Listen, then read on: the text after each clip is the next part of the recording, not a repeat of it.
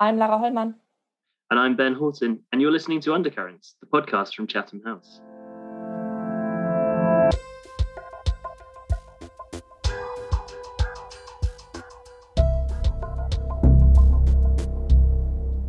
Well, hello and welcome back to another episode of Undercurrents. It's great to be back with you this week on what is quite an emotional episode today because I'm joined for her final Undercurrents by my co host, Lara. Lara, how are you?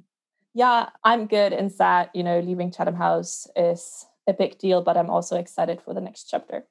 It's kind of sad because you you started off this year on Undercurrents and you've done some amazing episodes, but now it just feels like you just started.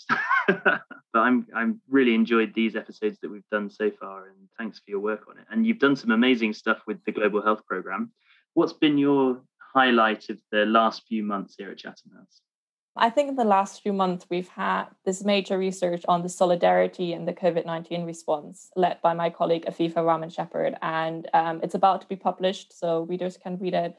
It's been fun to talk to different key global health stakeholders about, you know, the COVID response. Where was solidarity? Was there solidarity? Mm. So just contributing to that has been great. Oh yeah, it sounds super interesting. We will share a link in the show notes to this episode so you guys can all download it. But let's talk a bit about this week then. Who did you speak to, Lara? I spoke to Hans Kundnani, our colleague on the Euro program. Hans is a senior research fellow there, and we talked about Angela Merkel and her leaving as a chancellor. And I think for me as a German, it was really interesting to chat to him about her legacy. I wasn't eligible to vote back in 2005 when her government first started. So, you know, she's really had an impact in German politics. And we talked about her legacy and what's to come. How about you? Who did you talk to, Ben? Yeah, so I was joined by two people this week. Firstly, by Thomas Hughes, who is the director of the Oversight Board Administration.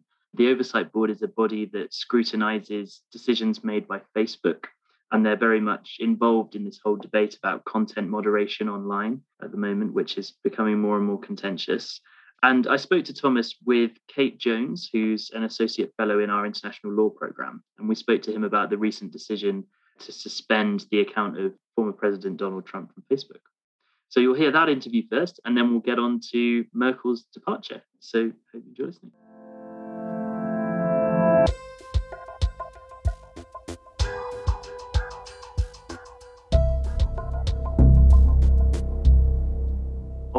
So now for this interview, I'm delighted to be joined by two guests, very lucky for me, to discuss some recent developments in this issue that we've touched on before on the podcast of content moderation and social media platforms and the governance of these platforms.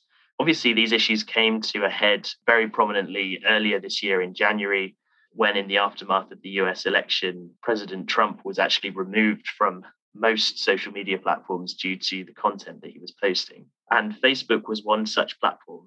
And since then, there has been a very wide ranging debate about whether these social media platforms were right to remove a head of state or a past head of state from their platforms and what that means for the digital public sphere.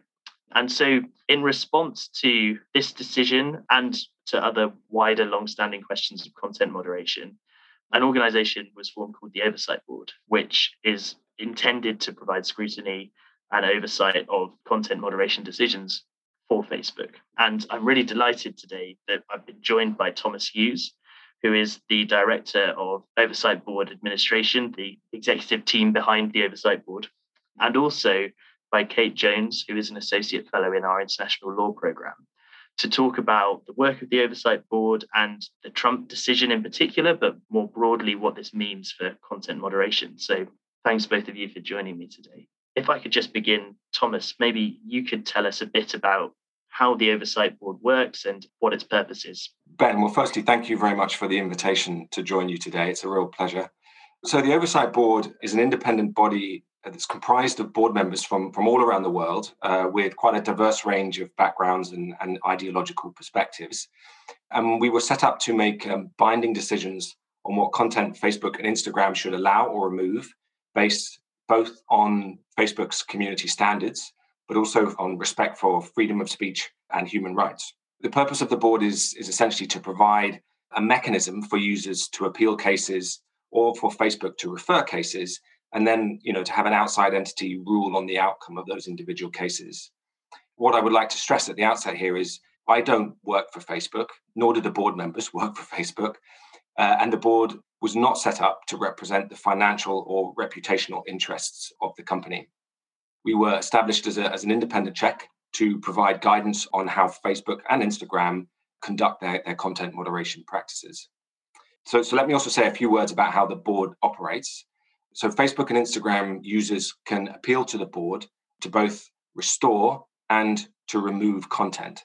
And they can appeal any piece of content that is currently already appealable under the community standards. And I can say a little bit more about that later if, if you'd like. But they can only appeal, of course, once they've exhausted the internal mechanisms within Facebook. And as, as I mentioned earlier, Facebook can also refer cases that they think are particularly significant or difficult to the board as well. To select cases, board members look for those that, that represent significant difficult content moderation issues uh, and that have the potential to affect um, lots of users around the world. They also look for issues that are of critical importance to public discourse or issues that raise important questions about Facebook's policies or, or content moderation practices. I should note that Facebook can raise legal obligations relating to a case, i.e., they, they can withdraw it, as it were, from the queue this is foreseen only in exceptional circumstances. Just to be clear, just to describe what those circumstances look like. So they can re- remove content if it was not removed for the community standards violation and Facebook has received a valid report of illegality, so essentially a court order, or where the content is criminally unlawful and could lead to criminal liability, or where the content is unlawful and could lead to regulatory sanctions. So it's quite a specific test, and, and it's important to elaborate that test because there will be certain circumstances in which the board continues to hear a case and that you know that, that may throw up questions around national legislation and so on. And, and finally uh, there's also a pathway whereby facebook can request guidance on their community standards and then the, the, you know the board will then consider what changes might be appropriate to those standards and, and publish uh, or share publicly its response. So just a couple of words about how the process kind of works. So after the selection of a case five board members uh, including at least one board member from the region where the content was posted. Those five initially hear the case and they evaluate if Facebook followed their own community standards and the Facebook values. And then they also look at the intersection between those and international human rights standards. After that, the, the panel, they write their decision.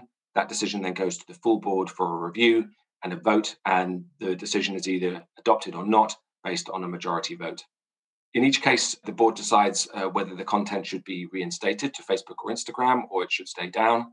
And that component of the decision is binding on Facebook and they must implement that within seven days.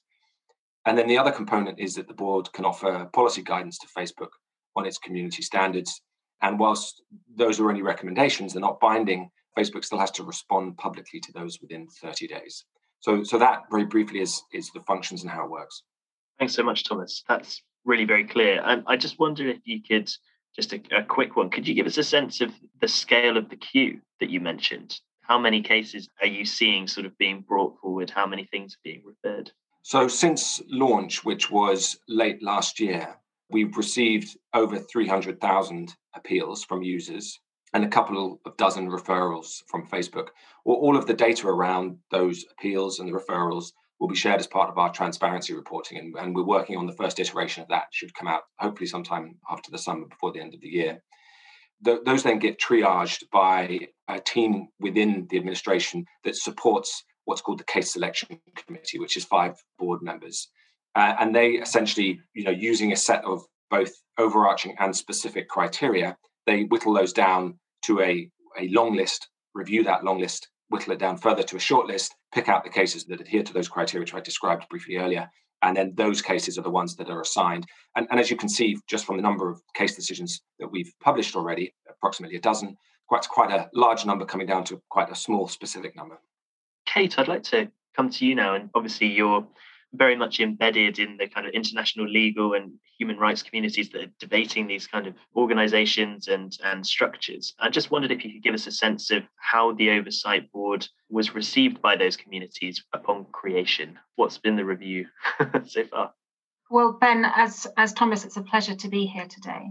I would say that when the oversight board was established, it was established in order to address a real concern about the preservation of the important human right of freedom of expression in the face of Facebook having to engage in lots of content moderation to make sure that hate speech and speech inciting violence and other troubling speech wasn't left up on its platforms.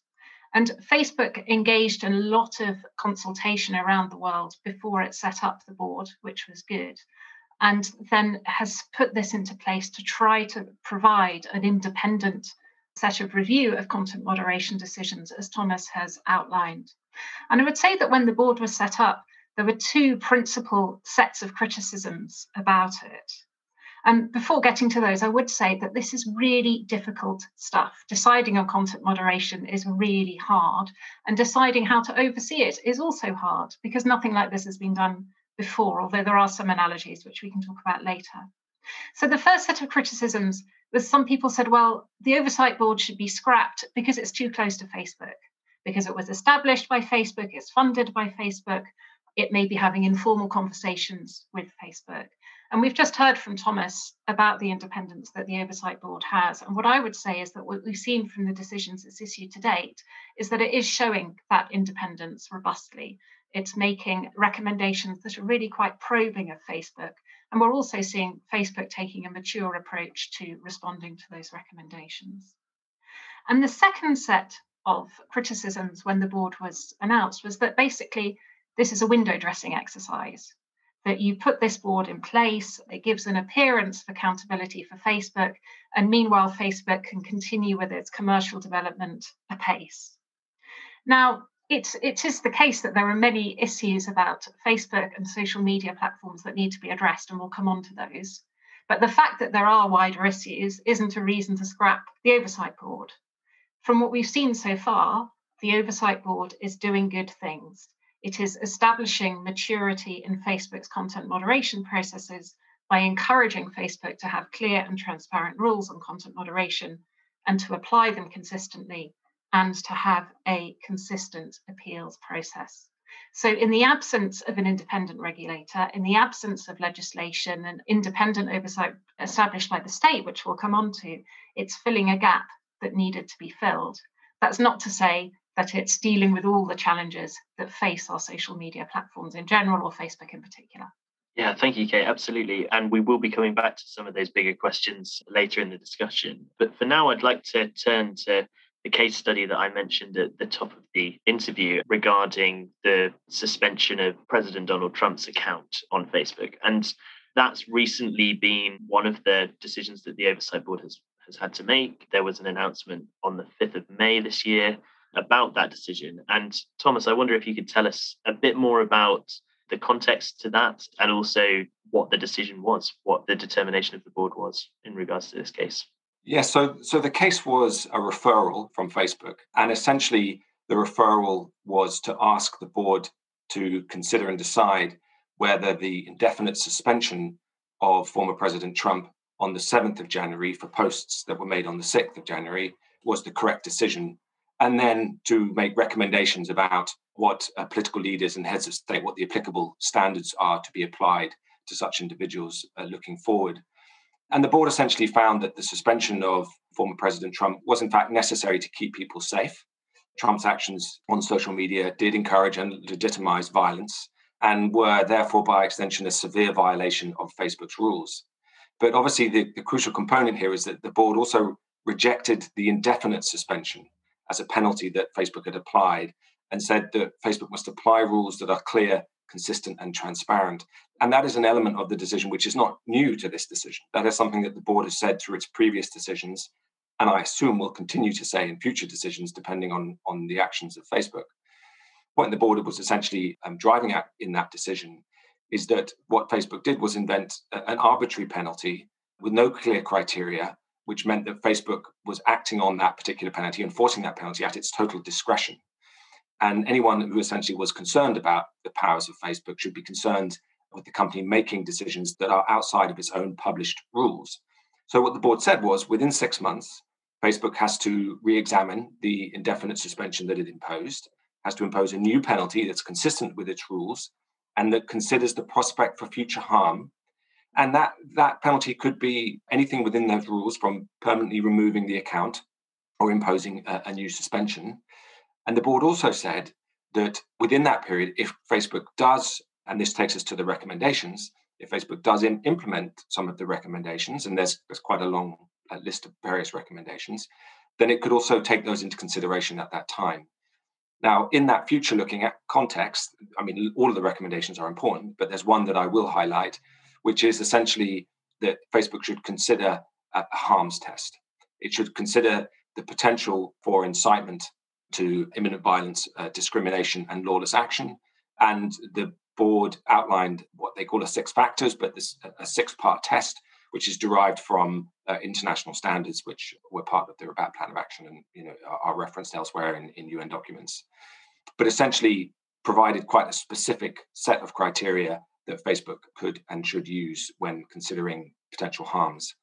The other aspect of the decision I would highlight is that the board highlighted the importance of political speech, but also made it clear that you know influential users and political leaders don't have a greater set of uh, rights to free speech, uh, and that the same rules vis-a-vis the community standards and the same set of penalties should be applied, but that those should be applied within the context of the speech itself.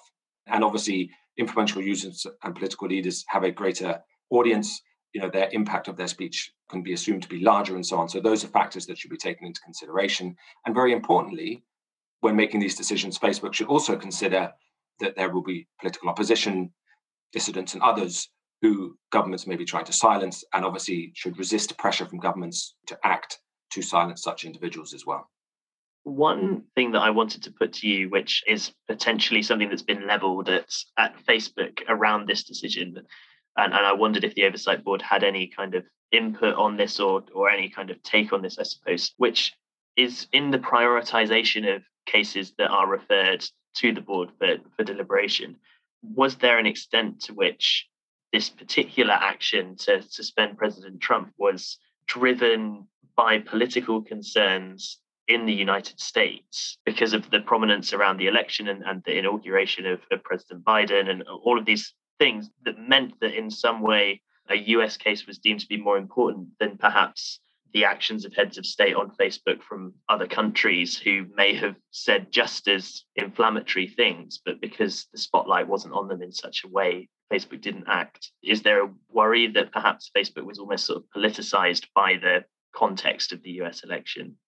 I, can't really speak to the internal considerations within Facebook because, as a point that Kate made at the start, we are a separate entity. We we do not we do not trade information or have discussions with them, as it were, behind the scenes about cases. What I would say is that, that this is not the first case that the board took that related to a head of state or former head of state.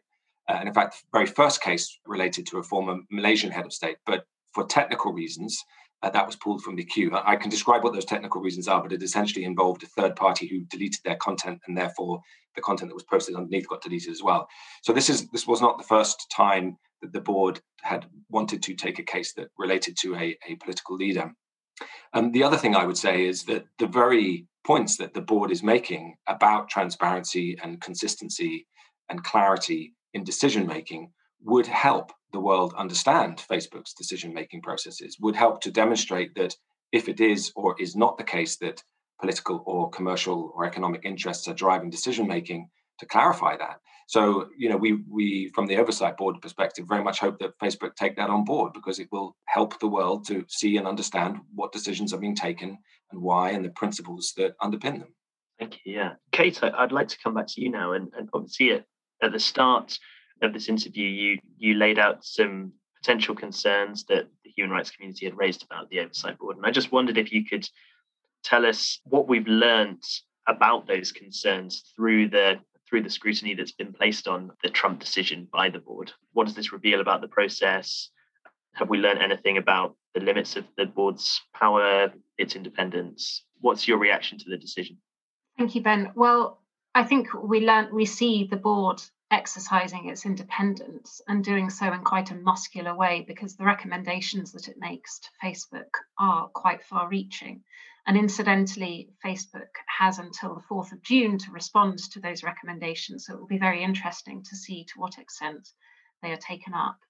And for me, as a human rights lawyer, One of the great things about this decision, and indeed the other Oversight Board decisions, is that the board looks at Facebook's policies, but also looks closely at human rights law in making its decisions and really follows the path that international human rights law sets out. Now, some commentators have said that this isn't an appropriate paradigm for the Oversight Board to be following because human rights law, strictly speaking, binds states and not companies. But the fact is that human rights law offers the best conceptual framework that we have for balancing rights, such as freedom of expression, on the one hand, with other issues such as national security, morals, public order on the other. And Americans are perhaps a little bit less used to using that framework to decide specific cases. But in Europe, thanks to the jurisprudence of the European Court of Human Rights and then all the national jurisprudence that flows from that, we're very used to seeing that kind of balancing act being done. And we also see that on the whole, it works. It doesn't make difficult decisions easy decisions, but it does offer a path for reaching those decisions. And it's interesting to see that the way that the Oversight Board frames its decisions actually has a bit in common with how the European Court of Human Rights proceeds in its judgments. And so you're following a similar route through that balancing act. So I think that critique is misplaced. But on the other hand, there are some major challenges about the application of human rights law here and for Facebook in its content moderation.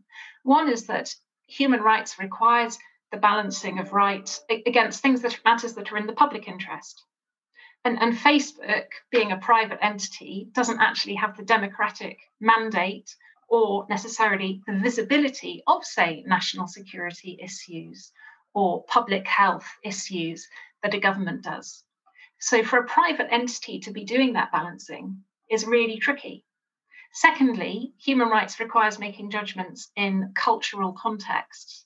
What freedom of expression requires in the US might be different from what is required in Myanmar or in Turkey or in any other country. And you can see Facebook and the board grappling with that in a recent decision of the Oversight Board it was about a post that appeared to be denying the Armenian genocide. But in fact, when the Oversight Board looked at it, they found that it wasn't denying the Armenian genocide, but was actually a critique of Turkish comment on the Armenian genocide. So something very different. And without an appreciation of that cultural context, very hard for the initial content moderator to, to understand that. And in an upcoming Oversight Board case, the board itself has asked for public comment on the context in Myanmar, which again, it's good that the board recognizes they need that context, but really hard for a small body of individuals to be trying to decide on these cases from all over the world. So that's a real challenge for the board to be grappling with. Thirdly, sometimes just human rights law and Facebook's policies might not necessarily be enough. If, for example, a political leader in another country says, look, you need to take down such and such content, otherwise, we're not going to allow Facebook in this country anymore, that presents a real problem to Facebook. And it's a problem that probably needs to be grappled with openly and not swept under the carpet by saying we're only going to look at human rights issues and Facebook policies. So these are some of the challenges with applying human rights law. Um, but nonetheless, as I say, it remains the best conceptual framework that we have and a really important one. But the other general point I wanted to say, and Ben, if I may, is that having the oversight board doesn't resolve all the challenges concerning social media platforms in general, or Facebook in particular, and political speech and other forms of speech. And the oversight board really has stepped in because states, that's governments, have failed so far to regulate social media companies. We have to find a way to remove manipulation or reduce manipulation from platforms while preserving freedom of expression. And it's really for governments to do that because it's governments that are democratically accountable and governments that have the power to be doing that. And so far, we're not yet seeing that. We're now seeing some proposals in the EU, some proposals in the UK. We're seeing steps emerging, but we really need to see governments stepping up to regulate what kind of social media environment we want that preserves human rights while avoiding or minimizing some of the, the challenges that we're seeing from social media.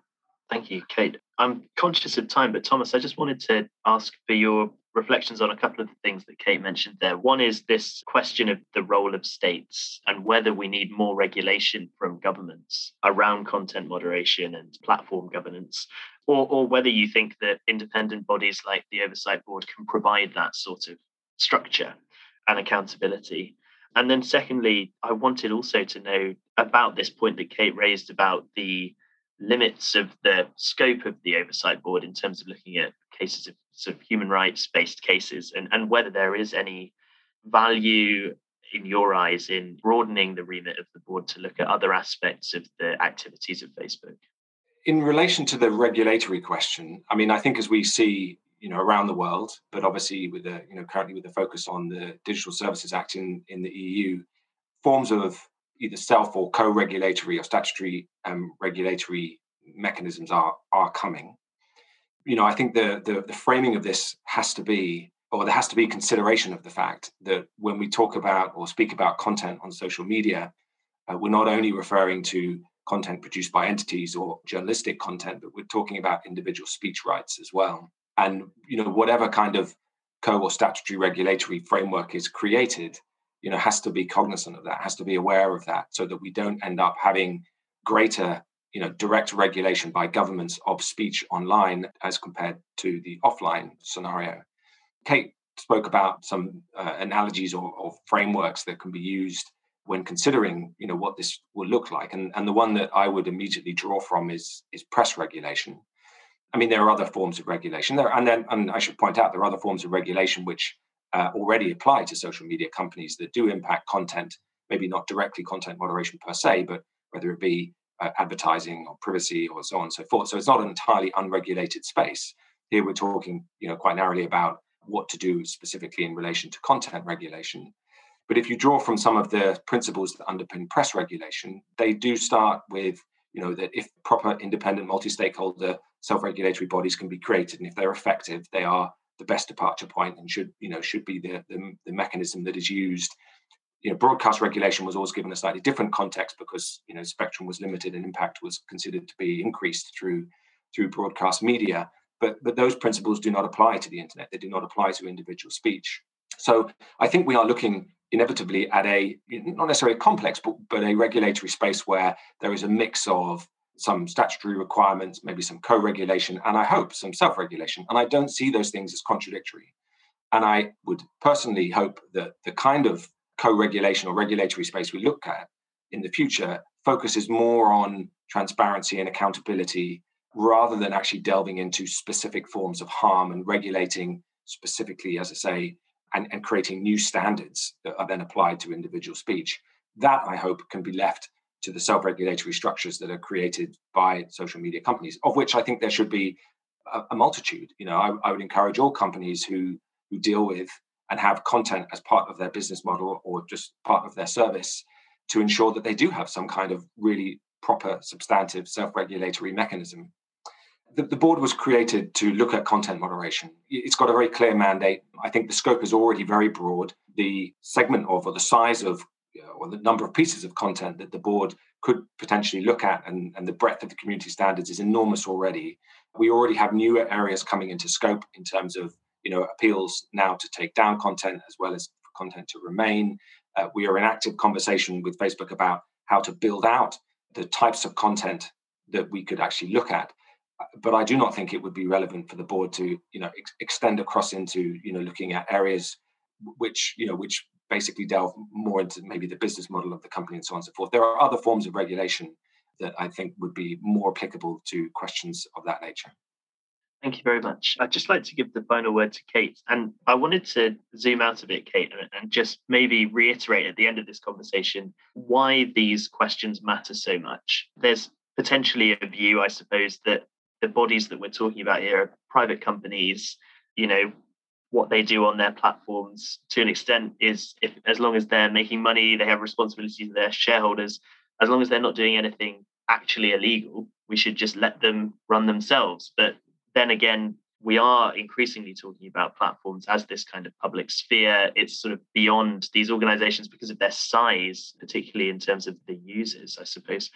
They really are sort of becoming significant forums for political and social debate across the world. So, could you maybe tell us, sort of at the end here, why it is so important that we get this kind of moderation right and why this regulation really matters? Yes, thanks, Ben. I think first, just briefly to follow up on uh, what Thomas was saying, I completely agree that media regulation offers really interesting precedents to look at here, not least because it applies to more than one company. Of course, the challenge with having an oversight board just for Facebook is that content that's not allowed on Facebook can drift off to other platforms where there are less rigorous standards. And I also agree that we shouldn't be looking to reframe what speech is permissible. The question is how you deal with manipulation, really, rather than, than freedom of expression, which of course is vitally important. And I would say actually that I see little signs of the Oversight Board pushing on this a bit. So, one of its uh, recommendations in this Trump case is for Facebook to undertake a comprehensive review of its contribution to, and I quote, the narrative of electoral fraud and the exacerbated tensions that culminated in the violence in the United States on the 6th of January. This should be an open reflection on the design and policy choices that Facebook has made that may allow its platform to be abused. End quote. I think that's really interesting. If Facebook takes up that recommendation, we may see a much more transparent look from the company than previously into what impact it may have had on the election and indeed then on elections generally around the world. And that leads me into your question, which is that the rise of social media is having enormous impacts on how we relate with each other. And in the political domain, where obviously the Trump decision is, it's potentially having really significant impact on how people form their political opinions and how they express their political opinions. And we've seen this expressed for some years now, really, beginning with the US election back in 2016. And we need to really come get to grips with how, as a society, we want social media to be playing a role, to what extent and how we want it to be shaping how we think, and where we draw the limits of that. And that is where states come in, in in, in deciding where those limits should be. Kate, thank you very much. This has been a really fascinating conversation. I hope we can return to it again in the future. Thomas Hughes, Director of the Oversight Board Administration, thanks so much for joining us. And uh, also to you, Kate, thanks. Hope to have you on soon.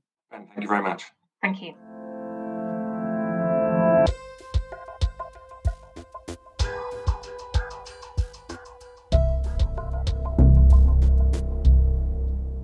I'm joined today by my colleague Hans Kundnani, who's a senior research fellow at the Euro program here at Chatham House. Before joining Chatham House, Hans was senior transatlantic fellow at the German Marshall Fund in the United States and research director at the European Council on Foreign Relations. He's also an associate fellow at the Institute for German Studies at Birmingham University. And in 2016, he was a Bosch Public Policy Fellow in the Transatlantic Academy in Washington, D.C. And in 2014, he published his book, The Paradox of German Power, if you want to give that a read. Thanks so much for joining me today, Hans. Thanks for having me. So, we'll be talking about all things Germany today because on 26th of September, the German citizen will elect a new government. And for the first time since 2005, the current Chancellor, Angela Merkel, will not be the candidate for the Christian Democratic Union or be running at all in the next 20 or so minutes, I'd love to find out from you what that means for the election, for Germany, for the EU, for the world. So, kicking off with let's find out more about Merkel. What type of a leader was she?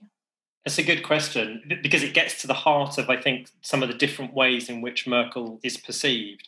I think a lot of people think of her as a wonderful leader and, you know, as a real leader, somebody who took a moral stand, particularly during the refugee crisis, and after the election of Trump, you know, there were lots of people calling her the new leader of the free world and, and, and so on. So, you know, in other words, a real leader. That's not how I see Merkel at all. In fact, you know, it seems to me that she hasn't really led at all in, in any real meaningful sense. What she's done for the last 16 years has been to embody a consensus in Germany. You know, I, I call this the, the Merkel consensus, and she's the embodiment of it. You know, she's constantly gone with the flow of public opinion. One of the things we know about Merkel is that she's constantly doing focus groups and so on. And, you know, she's not always got it right in terms of the way in which she's anticipated the direction that German public opinion is going in. She's mostly got it right. But in any case, her political skill, I think, has been to embody this consensus in the centre ground of German politics rather than to really lead Germany in any in any particular direction herself. I find it very difficult to find any issues on which she's taken a stand. And even the refugee crisis, which is the example that most people usually point to, I think actually she didn't really lead on that either. We can get into that, you know, if you're interested later on. Yes, I was actually going to say, you know, the refugee crisis, also Fukushima, the exiting of nuclear power, was something that some might describe as some of those rare and bold decisions that she did take. But looking at the polls, it was actually, again, just following the consensus of the German people. So if we then take the next step, what will she be remembered for? Is there anything, or will she be remembered? How will she be remembered? We have Adenauer, who obviously had the Westbindung joining the NATO. We had Brandt with his Ostpolitik sort of appeasing to the Eastern European powers, and Kohl, of course, reunification, joining the Eurozone. So, what's if we, if we were having this podcast in 50 years' time, how would you remember Merkel? Yeah, that's another really good question. And I think actually the fascinating thing is we don't know yet. And especially in relation to Europe, because, you know, Merkel's time as Chancellor, at least the, you know, from 2010 onwards, she was elected in 2005 but from 2010 onwards, it's been really dominated by this decade of crises that, that Europe has, has gone through. And, and so I think a lot of how historians will look back on Merkel will revolve around how she is perceived to have handled this series of crises within the European Union. But the fascinating thing, I think, is that we don't actually know whether she will go down as being the woman who saved the EU or the woman who destroyed the EU. It seems to me that actually both of those completely opposite views about Merkel's relationship with the EU could turn out to be correct, I think. I tend to a more negative view of, of Merkel in relation to the EU. I think, you know, actually it's been a big tragedy for the European Union that at the moment when it needed a more visionary leader who did show real leadership, and in particular to lead German public opinion rather than following it. That, that actually you know, the EU had Merkel at that, at that moment. I think this is, you know, in a way, been the tragedy of the EU in the last decade. But you know, as I say, it, it is kind of open ended, and it's quite amazing that that she could go down either as the the woman who saved the EU or the woman who destroyed the EU.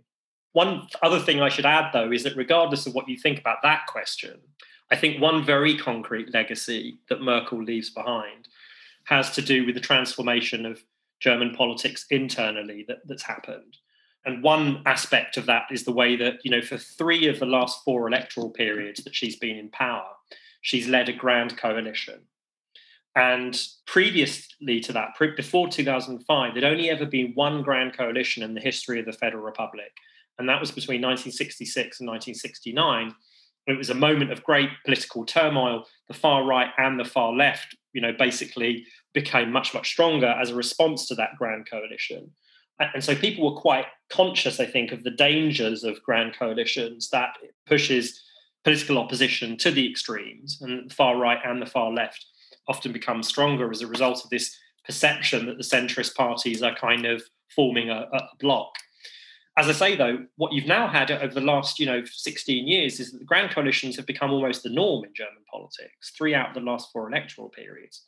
And one of the consequences of that has been the emergence of the AFD, the Alternative für Deutschland, which, as of four years ago, the last general election in Germany, is now not just in the Bundestag, the first time uh, a far right party has, has been in the Bundestag since the creation of the Federal Republic, but it's now the official opposition or the leading opposition party because of the Grand Coalition. They're the third biggest party in the Bundestag after the Christian Democrats and the Social Democrats, and are therefore now the leading opposition party. And it does seem as if the, the, AFD is here to stay. It's not going to disappear from the Bundestag after this election. Um, and so I think one very, very concrete legacy that Merkel leaves behind is the presence of a far right party in the, in the Bundestag for the first time since the creation of the Federal Republic. If I can just quickly jump back to the EU, because some have also argued that in the last 18 months during the pandemic, Angela Merkel or the German government allowing the EU bloc to raise the common debt in capital markets for the very first time is actually, you know, has prevented the sort of defragmentation of the EU. So, do you think that actually the COVID pandemic and quite solid leadership during at least the early months of the COVID pandemic, I think the last six months, many Germans, including myself, would disagree that the German government has done like a really good job at managing it. But will the early great management of the COVID 19 pandemic, including the potential saving of the EU in 2020, will that come to her benefit? Will that lift her up a bit?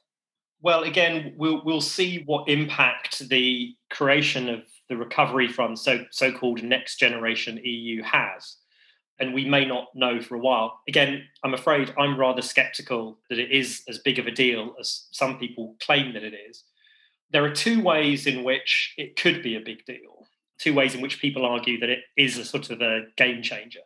The first is just in terms of the sheer scale of investment. Um, but actually, there I think it's fairly clear that you know if you look at the figures, it's not you know really that significant in macroeconomic terms.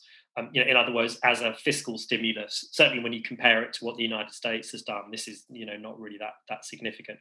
The second way, though, in which some people think that it's important is in terms of as a precedent for further European integration. You know, so Olaf Scholz, the German finance minister, who by the way is the, the, the social democrat candidate in the in the general election in the autumn, he went so far as to call it the Hamiltonian moment. In other words, something that was analogous to the, moment in which the United States took on the, the debts of the, the southern US states and in effect created the United States. And this is something that, you know, pro-Europeans, particularly federalists, have sort of dreamed about for for a long time. But there again, I mean, that, that this is, I think, where we will have to really wait and see to what extent it does become a precedent, and, and maybe we'll have to wait for quite a long time. But again, my, my, instinct is that it, it can't really be a precedent in the way that Olaf Scholz was talking about, partly because the Christian Democrats have made it clear that that's not what they want. And Armin Laschet, the Christian Democrat candidate, has reiterated this already during the campaign that this should be a one off.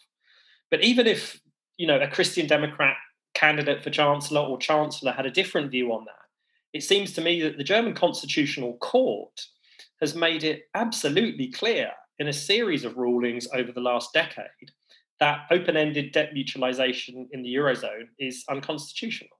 Um, and so I, I, just don't see that any German politician could actually really make this, this happen. So, you know, I think this will remain a, a, a one off. I'm, I'm rather skeptical that it is the kind of transformational moment in the history of European integration that, that some people claim and hope that it is. Before diving a bit more into the candidates that we have, you've already mentioned Laschet, Scholz. Let's look a bit at actually the Germany that they will inherit. So, you know, in her long time, being 16 years, being ranked or voted one of the most trusted world's leaders in the world, frequently being rated among the top 10 most powerful women, deservingly so or not.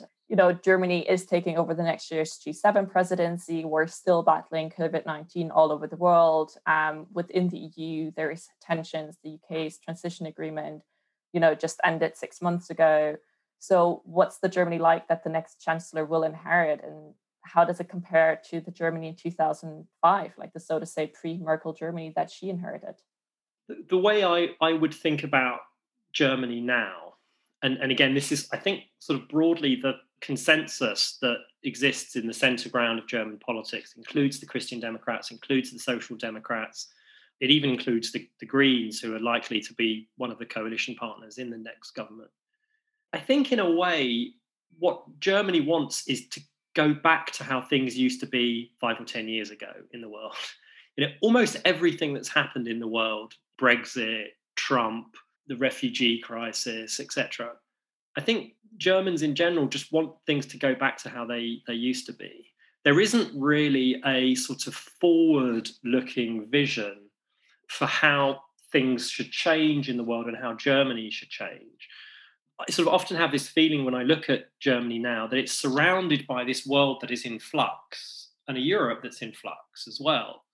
And Germans are just sort of trying to continue doing the same things that they've they've always done.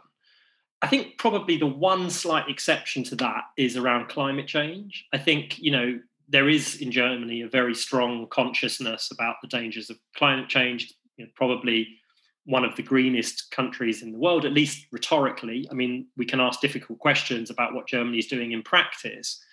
But certainly, Germans talk about this a lot and, and they like to think of themselves as being very committed to preventing climate change. Um, but even there, it's quite interesting because I think that to a large extent, what Germany wants to do and I think, in particular, a black green or green black government, in other words, a government of Christian Democrats and the Greens, I think what their vision is in terms of climate change is to try to stop climate change worsening, but for sort of everything else to stay the same. And in particular, for the German economy, you know, which is this very manufacturing based economy, very energy intensive, with the car industry at the center of that they want to sort of continue to have an economy that looks very, very similar, continues to ex- manufacture and export all of the same things around the world, even as that's being challenged in all kinds of ways, in particular in relation to, to China, which has been one of the big export markets that's, that's grown for Germany over the last 10 years. They want basically for all of that to continue but for that manufacturing industry, in particular the automotive industry, to slightly reinvent itself in a green kind of way. So you'd have electric cars and so on. But Germany would still dominate, you know, the the, the automotive industry and would still export its electric cars around the world. That I think is roughly the the kind of vision. So, you know, basically it's a very kind of not just a status quo power, but now at this point, I think it's a status quo anti power.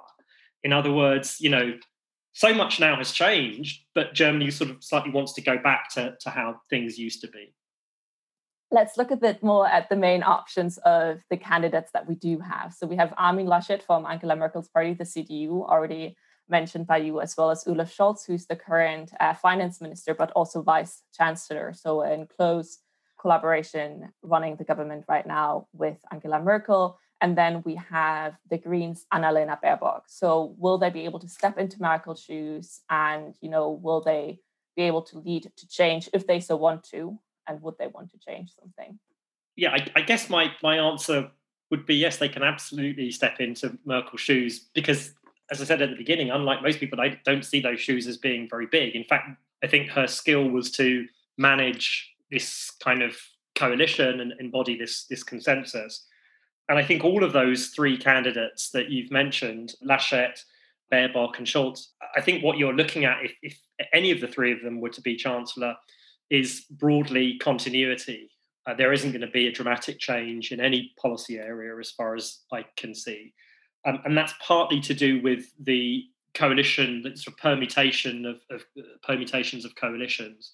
But it's partly also structural in German politics. Um, that there's a kind of sense in which even when you don't have a grand coalition in German politics, as you've had in the last, you know, three of the four last electoral periods, you sort of still do have a grand coalition, which partly has to do with the, the role that the Bundesrat, the upper house, plays, and all of the checks and balances in the German system, which is which pushes you towards consensus in, in a way that doesn't exist in, in Britain or in the United States. And, and I think it's also worth stressing with that in mind that you know, we tend in Britain and, and, the United States, when we look at German politics, to focus on these candidates. But actually, you know, I, th- I, think you said, Laura, at the beginning that, you know, German citizens will elect a new government. I mean, actually, German citizens don't elect a new government. German citizens elect a new Bundestag, and the Bundestag elects a new government. This isn't as, as personalized a kind of election as, as is the case, certainly in the US, but even in, in the UK. So you know, Laschet in particular is the is, you know the continuity candidate. You know, the Christian Democrats. There were there were two other candidates who could have represented a little bit of a break in different respects, but Laschet won, very much seen as, as, a, as a continuation of Merkel's approach. He is a little bit, perhaps if anything, a little bit uh, less hawkish on China and Russia, uh, even than Merkel was. And so, you know, I think there are lots of questions, lots of questions now being asked about, you know, the transatlantic relationship if um, were to be chancellor. But broadly, um, nothing will change very much un- under Laschet. And certainly, as far as the EU goes, there's not going to be a significant change there in terms of German policy towards the eurozone. So, for example, there isn't going to be some, you know, sudden push towards rethinking the fiscal rules in the in the eurozone, as the French, for example, might hope there's going to be. And, and then, you know, Olaf Scholz, you know, as you said, is vice chancellor. So he's also sort of a figure who, who's, who's very much associated with the Grand Coalition, very much a centrist. When he became German finance minister four years ago, you know, he famously said when he was asked whether there would be a shift in Germany's economic policy and its policy in relation to the eurozone, now that a social democrat was becoming finance minister, he famously said, "A German finance minister is a German finance minister." and party affiliation doesn't change that. In other words, signaling that he was going to continue exactly the policies that Wolfgang Schäuble, who had been his predecessor, had, had pursued. Now there have been some there has been a slight shift in, in German economic policy, but but nothing you know hugely significant, I don't think. And that then finally brings us to Annalena Baerbock, who, you know, a few months ago, there was this sudden flurry of excitement uh, based on some polling that suggested that she might actually be the next chancellor, that the Greens might be the biggest party in the Bundestag, and that therefore she would be uh, the next chancellor. The, the, polls now look a little different. They've kind of reverted back to the norm, and that now seems fairly unlikely. And in fact, what has happened to Annalena Baerbock looks a lot like what happened to Martin Schulz the Social Democrat candidate four years ago, where he got this sudden bump when he became the candidate, and then it completely disappeared, and he turned out to be a pretty bad candidate and did very badly in the election. Something a little like that seems to have happened with with Baerbock. So it now looks as if the most likely outcome is that she will be one of the leading Green figures in a black green coalition. In other words, a coalition led by the Christian Democrats with Laschet as chancellor and the Greens as a junior coalition partner. And then I think the big question becomes which ministries the Greens will have, whether they want the the, the foreign ministry or, or, or other ministries. But again, there even there, you know, it's not as if looking at the Greens manifesto, there is some massive policy difference with the Christian Democrats or, or the Social Democrats. There are slight differences of nuance, but they're broadly similar. The Greens also are part of this you know centrist consensus uh, in Germany. And so, you know, whether it's on domestic policy or foreign policy, I, I don't think um, they'll exert any huge influence in, in one direction or, or another. So we're probably not going to see change simply because of the political structures that you outlined that exist in Germany. A recent survey by Das Progressive Zentrum has shown that Germans actually do want change in the type of leadership that they experience, like a bit more the less of the Merkel consensus and more of a straight on acting and leading. And also, you know, potentially the surge of the Green Party, which used to be a very minor party that, you know, was just there, might indicate that Germans do want change, or as you said, that climate change is just a very dominant issue. Do the people want change? And how would that hypothetically work out in government if they had the option? Yeah, I don't think Germans want change at all. That's not my impression. And if, if they do want change, as I indicated earlier, I think it's they want change to you know to go back to how things used to be until quite recently. But broadly, no, no Germans I think are, are pretty happy with, with with how things are. They are they are anxious about the future, that's for sure. But I don't see any huge demand for change. And you know, I haven't seen the the, the survey you mentioned by Das Progressive Zentrum, but I would be rather skeptical of it. And you know, if it is true that there is this clamour for change among Germans, then it makes you sort of wonder, well, then why don't they vote for somebody? Why haven't they voted for somebody over the last 16 years who will offer change? In terms of political style, it is quite interesting that the chancellor before Merkel was Gerhard Schroeder, who did have a very different political style. He was known for being more decisive, a little bit more polarizing in the sense that some people liked him, some people disliked him. He was quite a brash figure in, in many ways. And Merkel is the sort of anti Schroeder in, in that respect.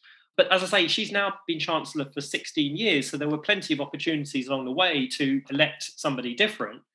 Having said all of that, I think part of this is structural in the sense that, as I mentioned earlier, you're not voting for a, a particular Chancellor. So, given the way that the coalition dynamics work in Germany, sometimes the sort of rise and fall of different political parties has slightly unintended consequences. And in particular, the last election, the fact that the AFD did so well and entered the Bundestag, which is kind of a protest vote of a kind. There's certainly lots of people who voted for the AFD who are very angry about Merkel, particularly after the refugee crisis.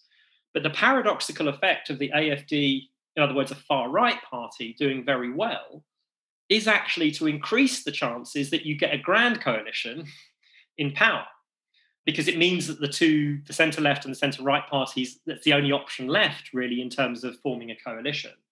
So I guess what I'm trying to say here is that there's not there's a there's a bit of an indirect relationship between what the German people want and what they get at the end of an election.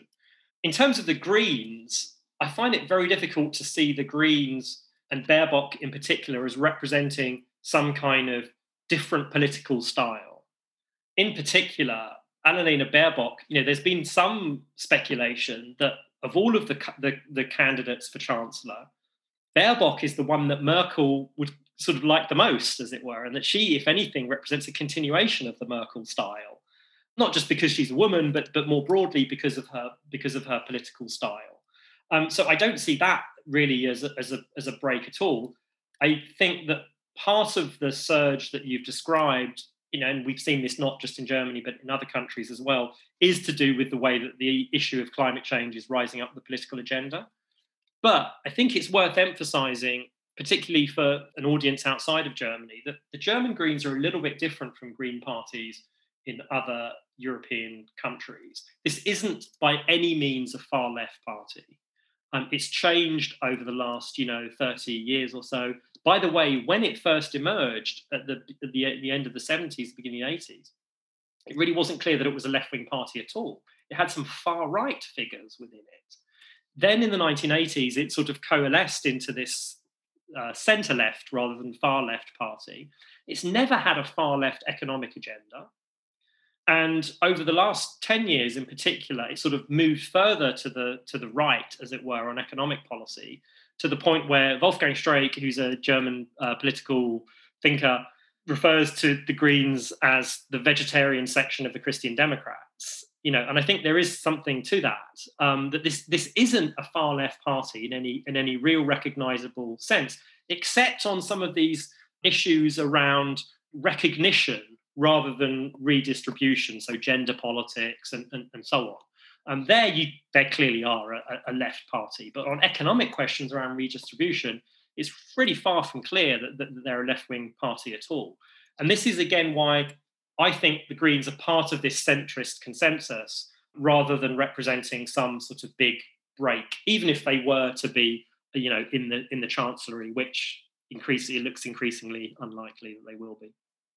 Okay, thank you so much for joining me today, Hans, and have a lovely afternoon. Thank you so much for having me.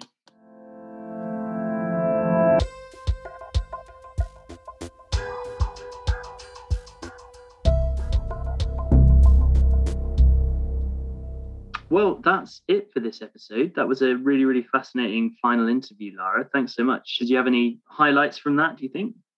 I think highlights or lowlights is more, you know, talking again about how change in German politics is so difficult to achieve, the way mm. that our political party system is structured, and that despite having, you know, great or not great candidates, government leading forwards is probably not going to look much different to than what we've had the last few decades. Mm. But yeah. again, curious to see what's to come. Yeah, absolutely. Well, I'm, I'm sorry that we couldn't find uh, a, a, more positive note for you to end on. we, but they're few and far between in international relations at the moment. But Lara, thank you very much. I'll just leave it with saying I think it's been great to have you as a colleague, and it's been great to have you on Undercurrents as well. And hope to stay in touch and to see you again at Chatham House soon. Yeah, thank you for having me. Hosting Undercurrents was definitely very fun, and I enjoyed it a lot. Nice one. Thank you. Well, that is it for this episode. Thank you very much, listeners, for joining us. If you liked what you heard, please leave us a review and subscribe on whichever platform you're using to listen to this. And please tell your friends because word of mouth is the gospel around here. It's how we get people to listen to us. Any help, much appreciated. We'll be back in a couple of weeks with some new interviews for you. In the meantime, you can follow Chatham House's work on our website, www.chathamhouse.org, or on social media on all of the different channels at Chatham House. Till next time, thanks very much for listening.